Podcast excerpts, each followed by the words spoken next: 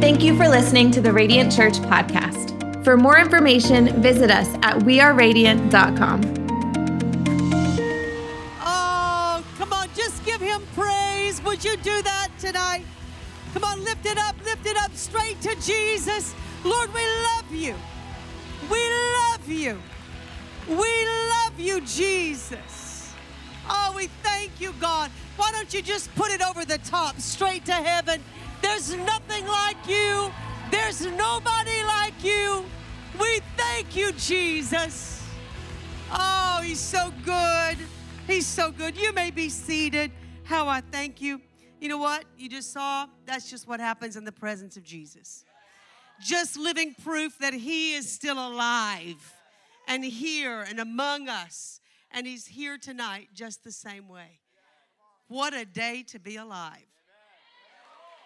What a day to be just right in the middle of something that God is doing in the earth for you right here at Radiant Church. What an honor. This is the first time I've ever been here, so I'm so thrilled. Looked forward to this. And uh, Pastor Aaron, thank you. Thank you. Where did you go, sir? There, I found you. Thank you for, for the invitation to come. And uh, I'm blown away, just blown away by what God is doing. And uh, it's just, it's just so big in the small stage. And uh, I tell you, I don't know that you're building big enough. I just, I'm thinking you're going to have to dream a lot bigger. I just want to declare double to your vision. Just double in the name of Jesus. Lord, double the number. Double it, Father. Even double the auditorium that they were planning in the name of Jesus. Lord, let this be the year of double increase for Radiant. Lord, accelerate it in the name of Jesus. We release your acceleration, Father, for the sake of the kingdom in Jesus' name. You agree with that? God's up to something incredible around here. I am thrilled. You know how you just know it when you're in the presence of somebody significant? I just feel that when I was with you upstairs a few moments ago. It's just, uh, God has got his hand on your life in such an unusual way, and he's going to accelerate this work for the sake of the kingdom of God in the earth and for the sake of what he's doing in the earth. And then God is raising up people like uh, Jacob and Lexi. My heart, my heart, you better love me for sharing them with you. So. No. I know. You're welcome. You know, I, I know at the ramp, God has called us for uh, a particular mission. It is awakening young people, equipping them in the word, and sending them. And I love the awakening and I love the equipping and I hate the sending. I want it to be awaken, equip, stay. Awaken, equip, stay till Jesus comes. I don't get that choice. And he brings them in and he he awakens them, and I've got to see their journey. I've, I've watched these two as when they were young, and Jacob was just really had encountered God. And so I've gotten to watch his journey as, as the Lord has led him into this incredible minister in Lexi, too. And, and they're going to impact the world and they're going to touch many, many, many lives and nations. And, and I, am not just saying that, it's not a cliche, it's true, and I'm so proud of them. Thank you for loving them and receiving their ministry. I mean that. So grateful. Well, I don't want to take much time. I'm time aware tonight and conscious, but I do have a word on my spirit that I believe the Lord had me fly to Tampa, Florida to deliver.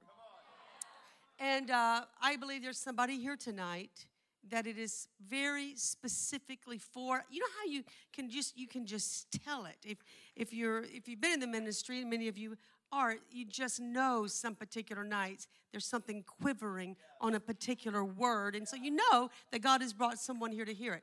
In fact i'm just going to get right down to business. I don't have time to just chit chat um, i have a word that is really for three groups of people. The last one i feel the most uh, something. Uh, I'm going to have to spend most. I'm going to have to be careful of my time because I've really got something for somebody on that last group. But I want to touch these other two because you're significant. In fact, when I see what God is doing here at Radiant Church, I hear about these campuses being launched all over the nation. You realize we are in the beginning of the rumblings of awakening. Listen, we've prayed for this for years. It is here, it's upon us, and we need to recognize it when it's here. I mean, we've, we, we, we're, we are entering into a particular season. It's such a glorious answer to prayer at the ramp. We have prayed for this for 20 years. And you matter in this season. You, you matter. Your purpose and your anointing is for here and it's for now, not just someday, whenever. God needs all hands on deck, everybody right now. Stirred up. And the enemy knows that you are the one. Listen, this harvest is great. Tampa, this whole region, listen, your harvest is white and ready and you are the laborers for it. And the enemy would, would, would be pleased with nothing more than to destroy your purpose, distract you from what matters, discourage you so much that he immobilizes you. And so tonight, I felt the Lord sent me to encourage these three groups of people. And so, getting right down to business, I want to talk to those that are in three different, let's just call them seasons, because the seasons of God fascinate me his timing and his, he's all into seasons. I mean, right down to the point that even the earth itself is set on the rotation of seasons. Yeah. And I can tell you this about seasons surely as they come, they will change. So even tonight, as I'm sharing about these three particular seasons quickly, quickly, if if I'm talking about one that you are not currently experiencing, listen anyway, because the probability is high that you will eventually be there. I can tell you you will be there. So you just need to listen anyway. So the truth is, every single one of you would probably be found in at least one of these particular seasons. The first one being that wonderful season, it's my favorite, of Kairos. We love Kairos. You know what Kairos is.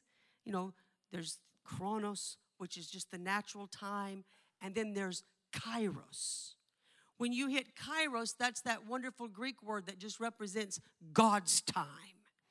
It's like you just hit that moment of kairos. It's like the season, it's the day, it's the moment of fulfilled promise.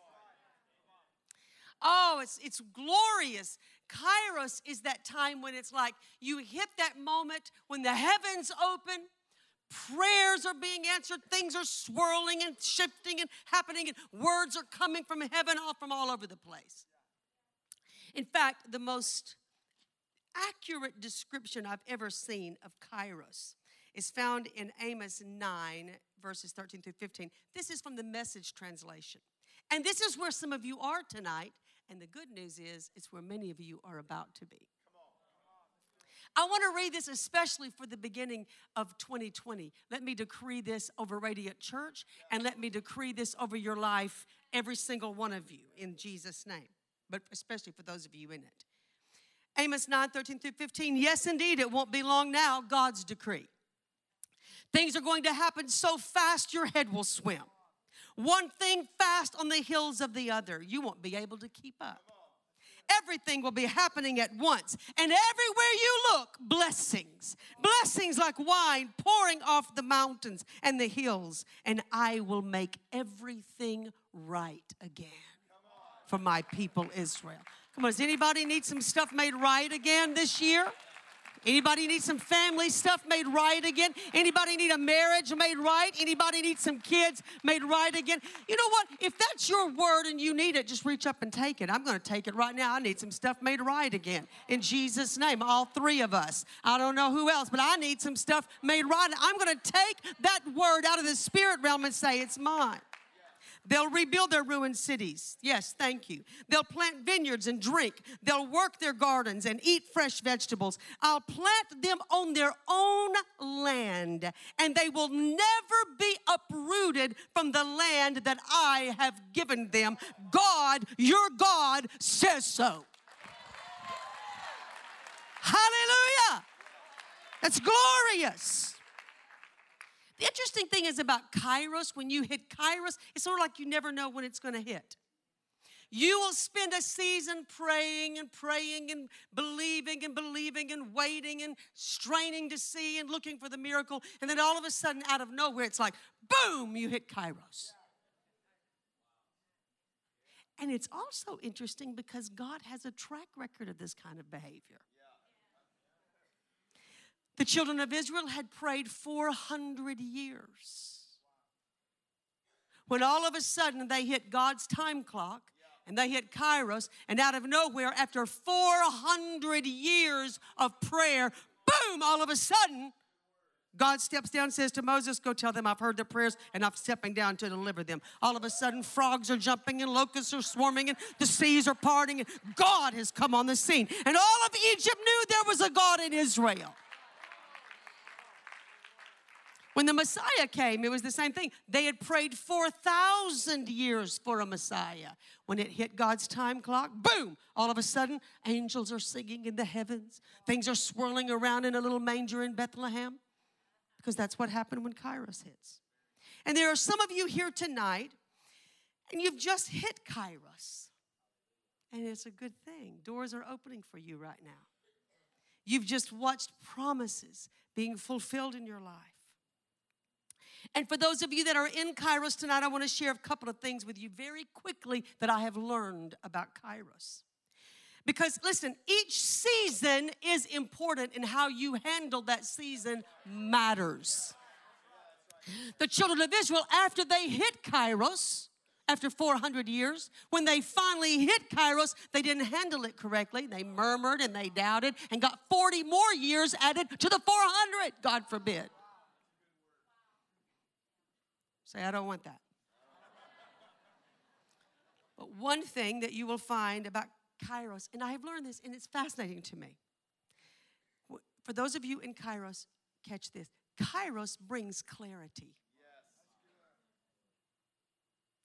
Kairos will bring clarity about the past season that you were just in. And you will understand the things that you've been going through that's brought you to where you finally are. A few years ago, I will reference this a couple of times tonight. My daughter, I have two daughters that serve with me in the ministry at the ramp. Both of them married young men from that area who also served in the ministry at the ramp. And a very long story, very, very, very short.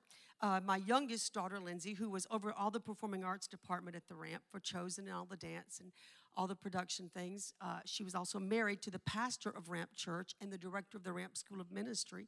My daughter was just targeted by the enemy. I don't know any other way to put it. She was raised in the ministry. She knew nothing but the presence of God all of her life. And in 2014, after several years of things happening, I wasn't understanding things that were happening inside of her that was changing her. But by the time I realized what was really happening to my daughter, it was too late.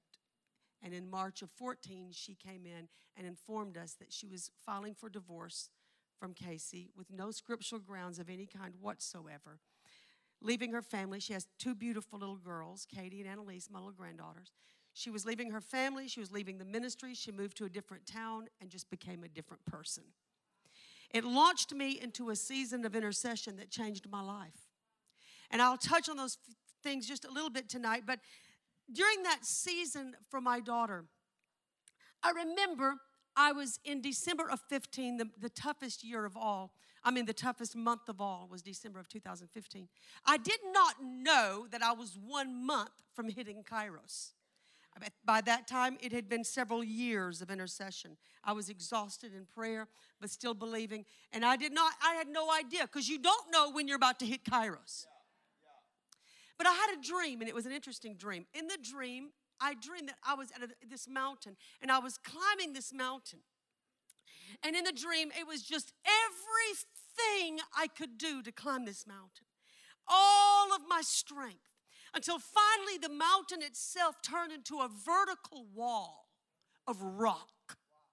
And in the dream, I was I was just flat. I was just laying like this, and I would I would pull myself up, and all the strength that I had in my body, soul, and spirit, it took everything I had to go one inch.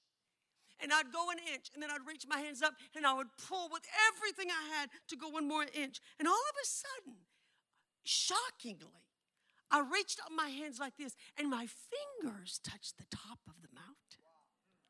And in the dream, I could not believe I was on the, I, I had, I was touching the top of this mountain. And I, I pulled myself up in the dream. And when I got to the top of the mountain, I was walking around thinking, I can't believe it. I can't believe I'm up here. I cannot believe I'm standing. And then I looked down, and the mountain had turned crystal clear. And I could see all the way from the top to the bottom. Because Kairos will bring clarity. For the children of Israel, when they hit Kairos, it was fascinating. And let me find it in Deuteronomy, the eighth chapter. God begins to explain to them after they've come out of Egypt what had been going on and after they had come out of the wilderness. Listen to how God explains to them after they hit Kairos. He says, I'm going to scan through this quickly. He says in Deuteronomy chapter 8, he's going to bring clarity. Watch. Careful. I'm going to start with verse 2. He says, he says, Remember how the Lord your God led you through the wilderness these 40 years, humbling you, testing you, proving your character, and finding out whether or not you will obey my commands. He said, I let you go hungry, and then I fed you with manna. He said, I did this to teach you that man does not live by bread alone, but by every word that proceeds out of the mouth of God. So after they've hit Kairos, God says, I'm going to help you understand what these 40 years have been about. I had to test you, prove you, see whether you were going to obey me. I had to let you go hungry and then feed you so that you finally get it. Before you can enter your promise, you're going to have to learn how to live utterly dependent upon me. Man doesn't live by bread alone, but by every word out of my mouth. The truth is, for those of you in Kairos, you're going to understand in the past season what it's really ultimately been about. And probably when we get to the end of our lives, we're going to find out what the whole thing was probably ultimately about was teaching us to live utterly dependent upon God. And the, the, here's, here's the challenging thing. Here's the challenging thing. I got to go to another verse I just thought of. The challenging thing is, is unfortunately, that lesson is usually taught in the fires of trial. Listen to this. In Second Corinthians, I've always been fascinated by this little verse. It's something Paul said. Hang on, let me get my glasses. Something Paul said in the second in Second Corinthians, the first chapter. Watch this. Watch this. Paul is really now on the other side. He's kind of in a kairos finally, and he's writing back about it. He says, We think you ought to know, brothers, and sisters at Radiant Church in 2020, about the trouble we went through in the province of Asia. We were crushed and overwhelmed beyond our ability to endure. And we thought we would never live through it. In fact, we expected to die. But as a result, we stopped relying on ourselves and learned to rely upon God. Come on. Oh, Paul said, We were going through such a tough place in Asia, and some of you church planters need to mark this verse really well.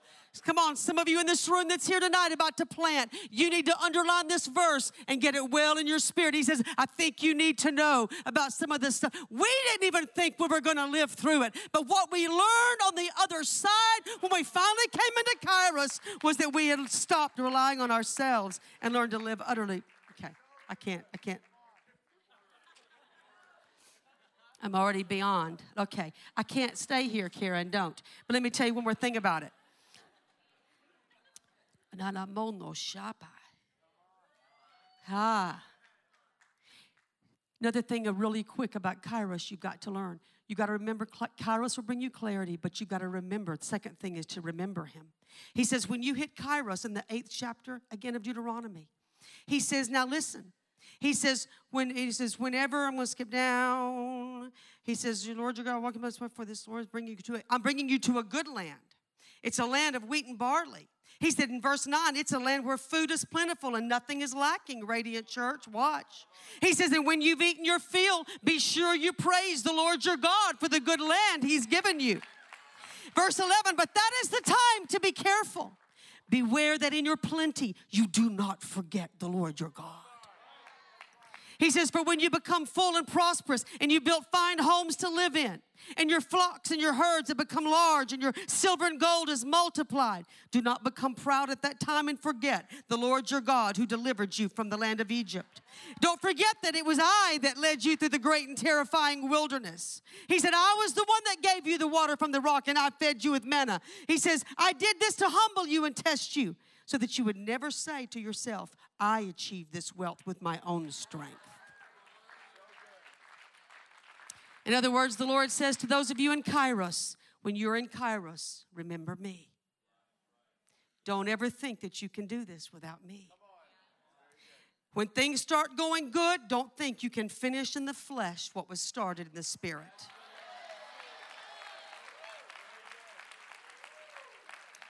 The last word to those of you in Kairos tonight is this. The last thing to Kairos, the group, is increase prayer.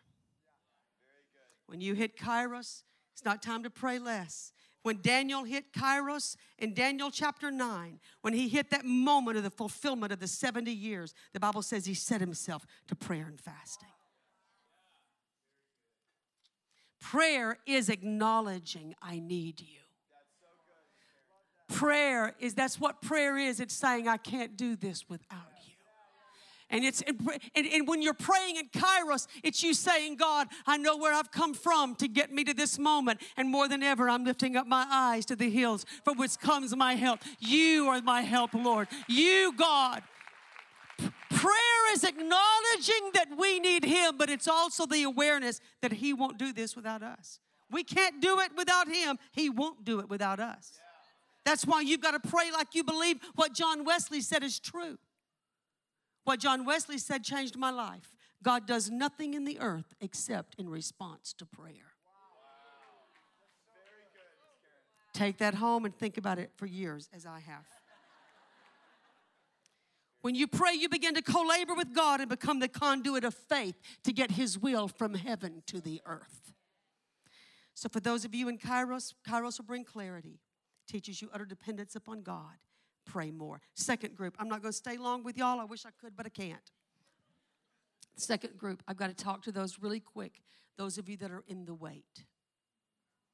There's some of you, you haven't hit Kairos. You're just in that place of waiting and praying and believing God for your miracle. Oh, it's so important where you are. How the enemy will try to discourage you in this time. Those of you that are still waiting, even when your wait turns to years, I've been there. I love something Bob Sorge says. He's my favorite author. Bob Sorge says this. He says, What does it mean when God hasn't answered your prayer yet? It means God hasn't answered your prayer yet.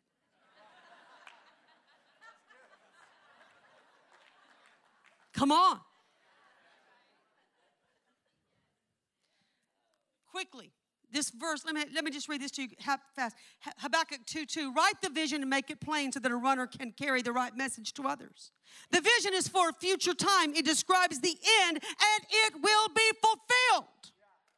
That picture you see in your spirit that promise that you've seen that you're clinging to. I love that, that vision that's inside of you of a, of a marriage that's whole, of prodigals restored, of healing in your body, of financial provision. That picture, that hope, that picture of your hope. He's saying here, it describes the end and future time, and it will be fulfilled. And then I love, now listen, he says, but if it seems slow in coming, you think? Wait patiently. For it will surely take place. It will not be delayed. That's so funny. It's such a paradox. If it seems slow in coming, it will not be delayed.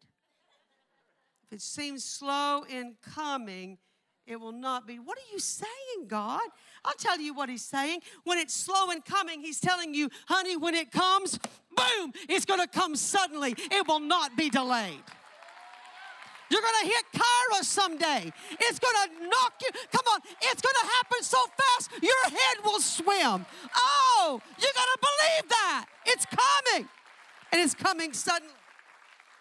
I know the wait is hard, but he said, wait patiently. I got to tell you one thing quick that I've learned in the for, for people in the wait, and I've learned it from experience. When you are in the wait,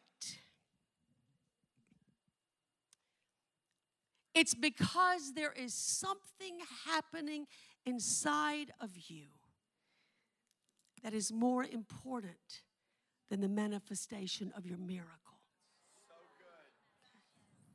It does not mean you're not going to receive it. It means God is doing something in you.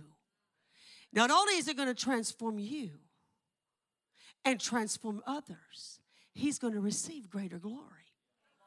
God is very capable of answering your prayer immediately. You know that. God, you can pray and boom, He answers your prayer. It's my favorite. And He does that sometimes. It's just not his favorite. I think I have learned God's favorite way of working. I have found this with me. You know how he works? Slow and suddenly. That's how he works. But I was thinking about this and I and, and, and I observed it for myself and I and I realized even one day I was thinking, you know, had Abraham received Isaac just nine months after the promise came? Oh, that would have been awesome, wouldn't it? God says, You're going to have a boy. Nine months later, boom, Isaac. Oh, that'd been great. And he would have been a natural father, but never a spiritual father.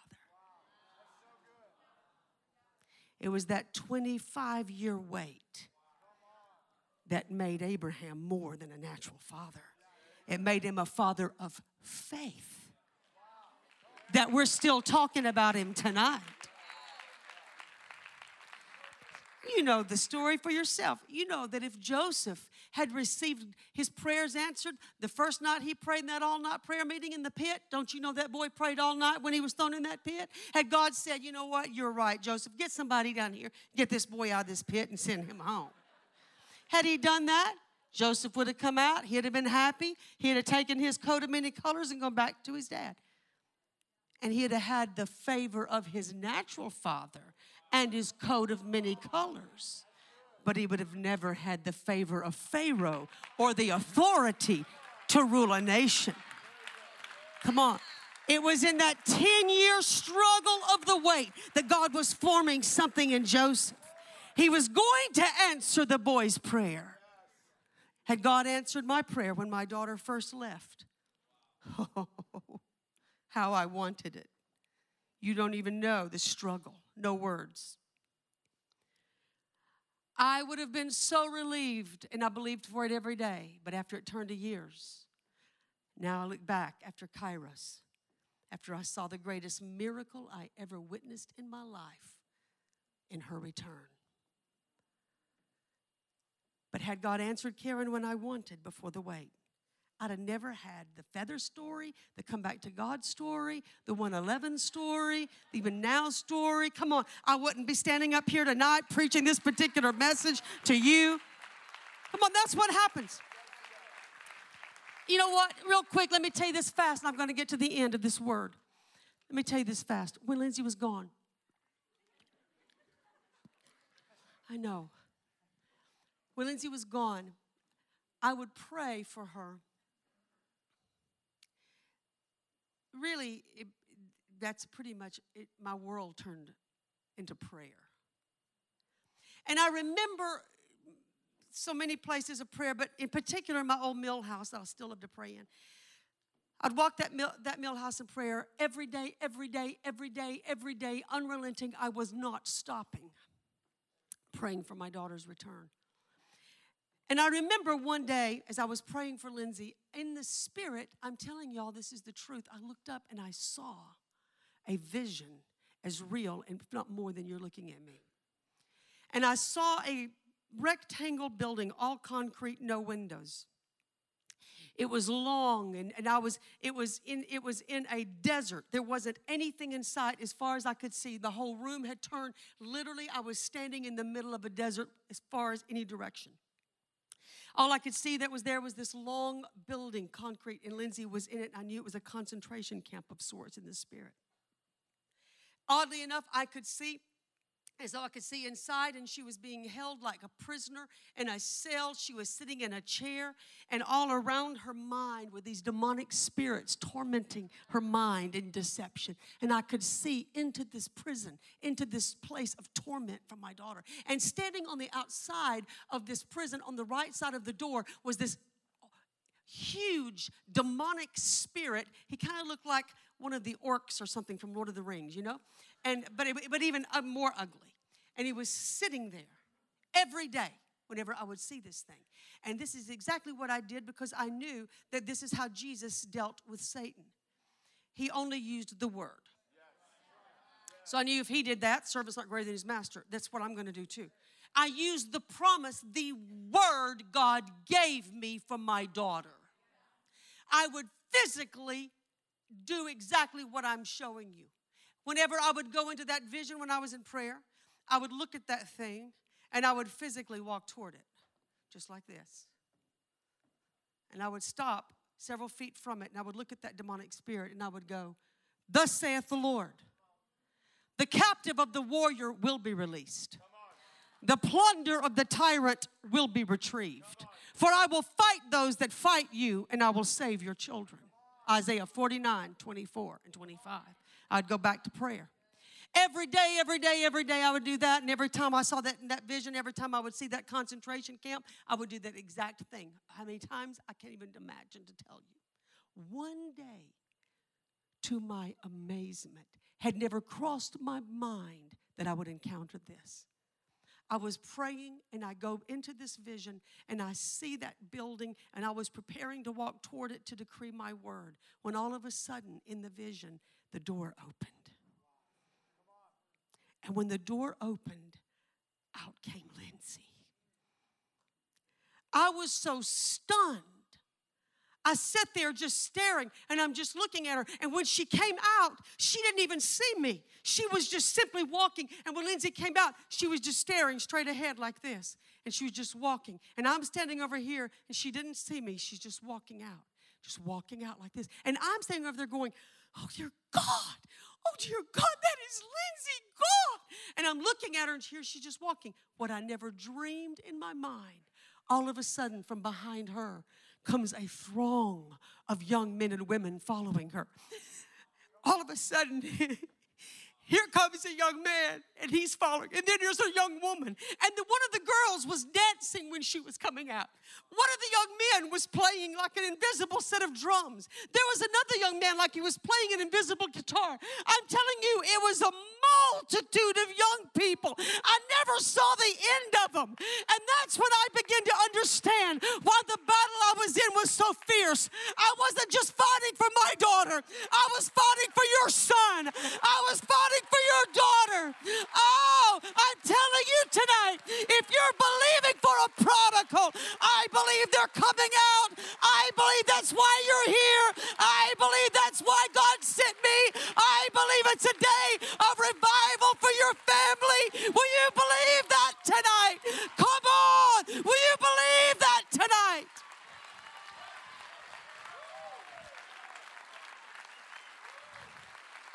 Oh, no, no, my. That's why you got to know something. That's why this thing is so, that's why the battle is so fierce that you're fighting tonight. This thing is bigger than you are. This battle is bigger than you are. Come on, this victory is more than just about you getting what you're asking for. God's to give you what you're asking for, but it's not just about your answer, it's about the answer of all the young men and women, all the people that's going to be transformed by your testimony of deliverance. Will you believe that? It's about the great glory God's going to receive. Oh, my nana. Oh, my Jesus. No, oh, Shabbat. I've got to, I've got to move on. Oh, Jesus, I feel the Holy Ghost so strong tonight. Oh, thank you, God. Oh, thank you, God. Telling you somebody tonight, your day of Kairos is coming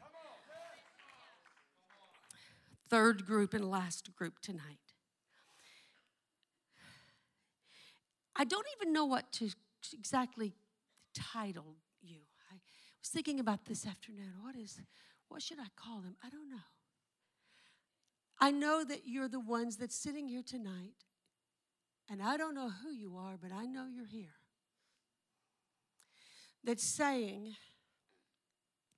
all that's good for you. I tried that, and it didn't work for me the way it worked for you. And while I appreciate the concept of what you're saying, I just don't think that that is for me right now.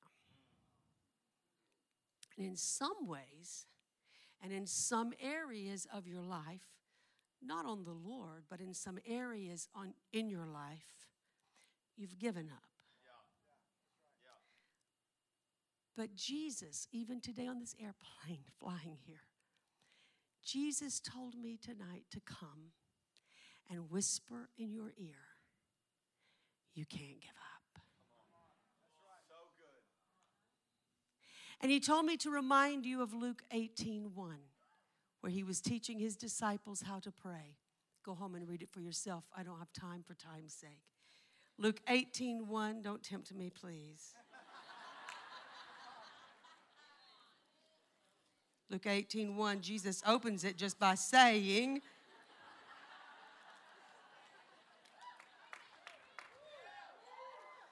He says, I'm going to teach you how to pray. I'm reading it, quote, and never give up.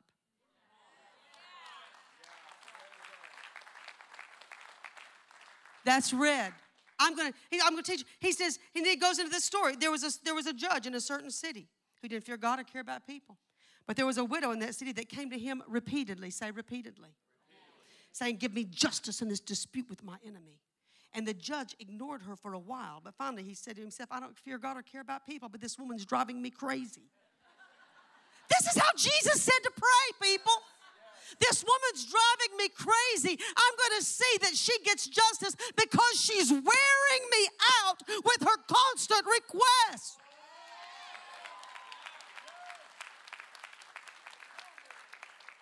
Then he said, So learn a lesson from this unjust judge. Even he rendered a just decision in the end. Then Jesus said, So don't you think God will surely give justice to his chosen ones who cry out to him day and night? I tell you, he will give them justice and he will give it to them speedily. Oh, Jesus said, he said, Don't you think if this, this guy would give him, don't you think God would give justice to his who cry out to him? He said, I'll tell you, he will give them justice and he'll give it to them speedily. In other words, when he comes, it's going to be boom, he's here. You can't give up. Then how long do I pray about this? Until. Sometimes people give up and don't know they've given up. They just develop a theology that makes them feel justified in quitting.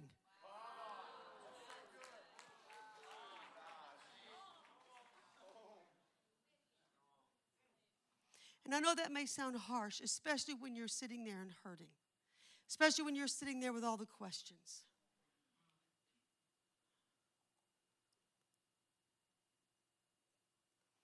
I can tell you this you know why you give up?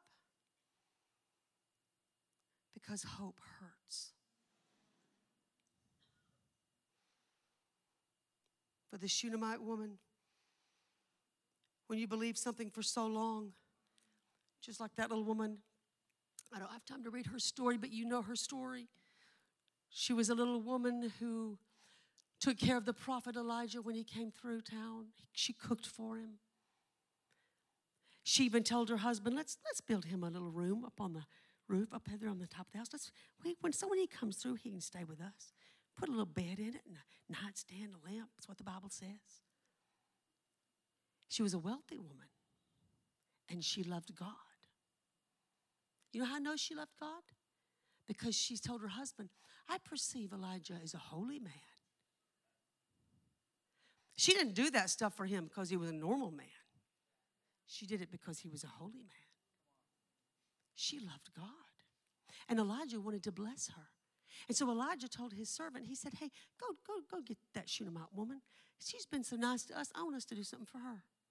So they brought her to the door, and the Bible says she stood in the door. And Elijah said to her, What can we do for you to thank you for your hospitality? Notice her answer I don't need anything. And she walks off. And Gehazi, Elijah's servant, comes back to Elijah and says, You know, she doesn't have a son. Elijah says, Bring her back. Bring her back. She comes and stands in the door again. And he looks at her and he says, About this time next year, you'll be holding a son in your arms. Notice her answer. Oh, don't deceive me like that. Because when you've been let down by hope so many times, even a promise will sound like deception. Oh, don't deceive me. Don't, don't, don't, don't deceive me like that. And there's some of you tonight been so crushed by hope over and over you can't take the pain of hoping. So you just learn to live without the thing you've hoped for. Because it's easier, easier to live without it than to risk the pain of another disappointment. But when you throw away your hope oh i don't know who this is for but my i feel this so strong for you. When you throw away your hope you've thrown away your faith. Because faith is the substance of things hoped for. It's the evidence of things you cannot see. Come on, it's me looking at Lindsay when it's just getting worse and worse by the day. It was just horrible. It was a nightmare. I could just stand, I could not, I couldn't live my days looking at this. No, no, no, no. I had to stand here and look at my hope because my hope was in what the promises of God had said to me. I'm going to think about the hope. This is where my hope is. I'm not going to look here. I'm going to look at the hope. When you throw away your hope, you throw away your faith. Without faith, it's impossible to please God. The Shunammite woman had been so let down by hope, she wouldn't even tell Elijah she even had a desire anymore. She just said, Don't, don't give me another promise. I've heard those promises so many times. I don't, I don't even want to, I don't even, just don't even deceive me. I remember, I remember, I know that even there's people in this room tonight that just feel that way, and I felt you this afternoon. I just feel like some of you are in here tonight saying, I just, I know, I, I remember that. I remember those times of believing like you're talking about. And I remember believing for my marriage, and and she's gone, and and I remember believing for my son to come home and and um, praying, and he's in prison, and I remember Somebody's here tonight. I remember when I thought I was pregnant, and believing, believing for a baby, and believing, and told everybody I was pregnant. And I mean, somebody's. I, I, remember when I was praying for so my, my loved ones' healing and, and believing for their healing, standing, gone, and it, it didn't happen. I was believing for my financial need to be met in the miracle, but we lost the house and don't deceive me anymore. I, I, I, don't, I don't, I'm tired of looking like a fool. I can love God. I can worship God, serve God. I love God. I do. I love God. But I just don't want that. Not that. I'm okay to live without it. Elijah said, Do you need anything? I don't need anything. I don't, I don't need anything. I'm okay. Cried my last tear over it and buried my hope. But when Elijah said the words, about this time next year. He said the word that was like water to her dormant, dry seed. When the water of the word hit that seed inside of her, though it was dead, it began to quiver again. And her faith was reawakened. And that time next year, she was holding a baby in her arms. Come on. Will you believe that tonight? This is the last story I'm going to tell you, and I'm going to leave. Yes, the keyboard player, y'all can come. Thank you. I know, I know. I've tried to hurry. I'm almost done, I promise. When Lindsay was gone, I remember being in a place where I was struggling, especially toward the end, with faith so hard because I had believed all these promises and stood on all these words I had received. By December of 15, it looked so bad that I was in the greatest battle I'd ever known my battle with God. And I remember just thinking, God, if these promises don't come to pass, I don't know how to believe for anything. And I remember that season thinking, I don't even want to read the story of Lazarus because, oh, it, it just I just don't even want. I didn't even read it for months because I thought if, you know what, if this thing dies, and my daughter's marriage dies, and she does not ever come home, I don't know if I've got faith to believe for resurrection. I don't even think I I don't know that I would know how. By December that fall of 15, I remember thinking to myself one day, well, I've got to face this that for me, Lazarus is going to die. And I've got to find a way to get through this. And I feel like tonight, there is somebody in this room in that place of struggle. But I found a little word in this story that changed my life. I picked up my Bible at fall of 15 and I began to read a story. You can go home tonight and read it.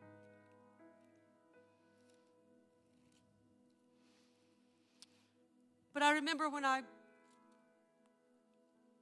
began to read the familiar passages. I'll just read two, of, two verses of it tonight. John 11, I'll do verse 17. I remember reading it. Oh my, when I read it. When Jesus arrived at Bethany, he was told that Lazarus had already been in his grave four days. Verse 20. When Martha got word that Jesus was coming, she went to meet him, but Mary stayed in the house. It's interesting here because, you know, Martha often gets kind of a bad rap. I mean, she was the busy one, distracted one, and all that. And Mary's, you know, the worshiper, and I love that, and I love that about Mary. But when it came to impossible and hopeless, Mary stayed in the house. But Martha had something quivering in her. I needed Martha that day. I, I needed, I needed to, to read something that would tell me exactly, because assisted Martha, I began to realize where I was in that, that season of just thinking, God, Lord, if if all these promises that I have screamed and declared and prayed and believed and told everybody and preached, if that does not come to pass, God, I don't know how to believe you. I don't even know if I've ever heard you ever on anything in my life if this does not come to pass.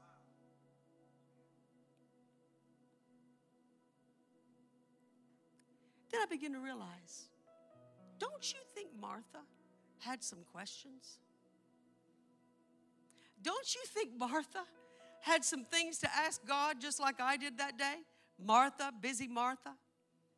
Don't you know that she'd been taking care of her brother all that time? And, and, and, and I mean, after all, they were close friends with Jesus, and here Lazarus is getting more sick by the day. Can you imagine the struggle she was in, what, taking care of him, changing his bedpans, cooling his brow with a, with a cool cloth, and, and seeing to him, feeding him every day, and, and watching him get worse. And finally, she's like, Listen, listen, I, I, somebody's going to have to do something here, and we're going to have to have some help. And I, I know that Jesus can't be far away. Listen, I need, I need you to go Heath, listen, go and see if you can find Jesus. I don't, I don't think he's far. I think he's pretty close, but I need you to go get him. This is really getting desperate here. And, and, and the truth is, you know, Jesus loves Lazarus. He's been his best friend for years, and we've always tried to help him. I, I keep him in the house and all when he's traveling, and I cook for him, and, and always try to be there for him. I, I need you to tell him, I need you to tell him to really hurry. So you go now. Let me know when he gets back. Martha goes back over here and she's taking care of him and, and taking, and all of a sudden she's realizing this is, is anybody seen, anybody seen Jesus coming? Heath? Anybody's, Any word at all? When he's, she's taking care of him until finally she realizes if he doesn't come, we're not going to make it. Heath gets there. Did you, did you, did you find him? He says, Yeah, I found him. What, what, what did he say? Well, he was just, um, just sort of um, hanging around with his disciples.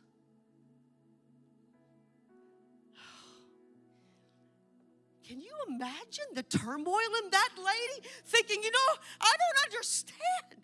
I was there. I thought I was there when he needed me and I need him. Finally, her hope breathes its last breath. There stands Martha. She's walking around a tomb with all of her struggle and all of her questions about everything she's ever thought and believed, wondering about everything. Finally, one day, as she's been there for several days now, and they come and tell Martha, they said, He's coming. She said, Who's coming? They said, Jesus is coming. Jesus is coming. That lady didn't waste a moment. She took off after him. He's late, but he's coming. Come on. I'm going to find him. He's late, but I've heard he's on his way, and I'm getting to him right now. Come on. And this is what I found, and this is where I'm closing. Watch.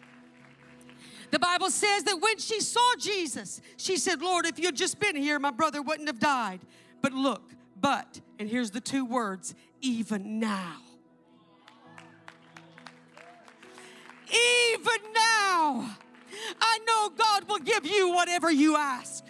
Two words, even now. When I saw it that day, I like to have to come apart. Even now, even now, with Lazarus dead in a grave for four days, even now, Jesus, even now, even now, God will give you whatever you ask. Oh, honey.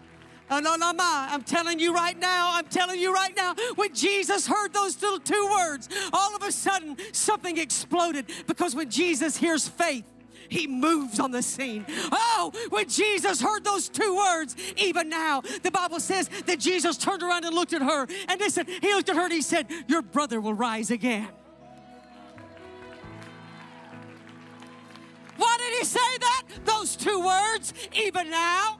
Come on, he just needed something to work with.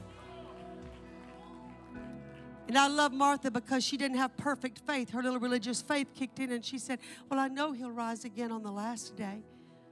But Jesus didn't let that rob her. He'd already heard what he needed. He said, Martha, I am the resurrection and the life. He that believes in me, though he were dead, yet shall he live. Let's go to the grave. They get to the grave, and Jesus says, Roll away the stone. And sweet little Martha, kind of fumbles again with her faith. She goes straight to the natural Jesus. He's been dead four days and he's stinking now. Come on. Still didn't, because Jesus didn't say you got to have perfect faith. He just said, just give him a little bit of faith. Come on, just give him, just give him two words. You don't have to be perfect faith. Just give him, just give him a little mustard seed. Just give him a little something to work with. Adama. He said, Oh, Martha, didn't I tell you you would see the glory of God if you will believe? He turns around, Lazarus!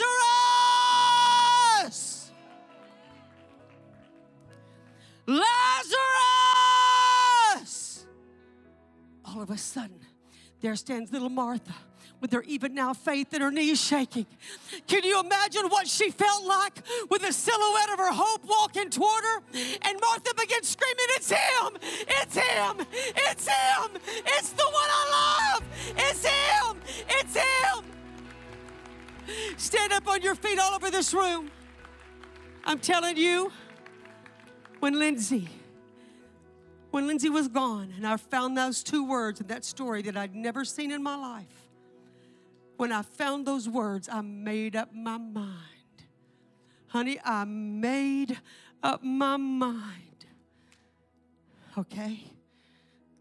My daughter's marriage, my daughter's spiritual life is in this grave. I even drew it out on paper for me when I prayed. I scribbled it on a tomb. Even now. Even now. Come on. I made up my mind. Give me a backpack or something. I made up my mind. Everybody's done left left the funeral and gone home. And they've looked at Karen and said, You and your little promises, you and your little promises, you've been believing God for years. Oh, you and your little prayers. I made up my mind. I got my suitcase and I got my lunch, and I'm going to sit right here by this tomb. I've got my eyes on the road. I don't know when he's coming. I don't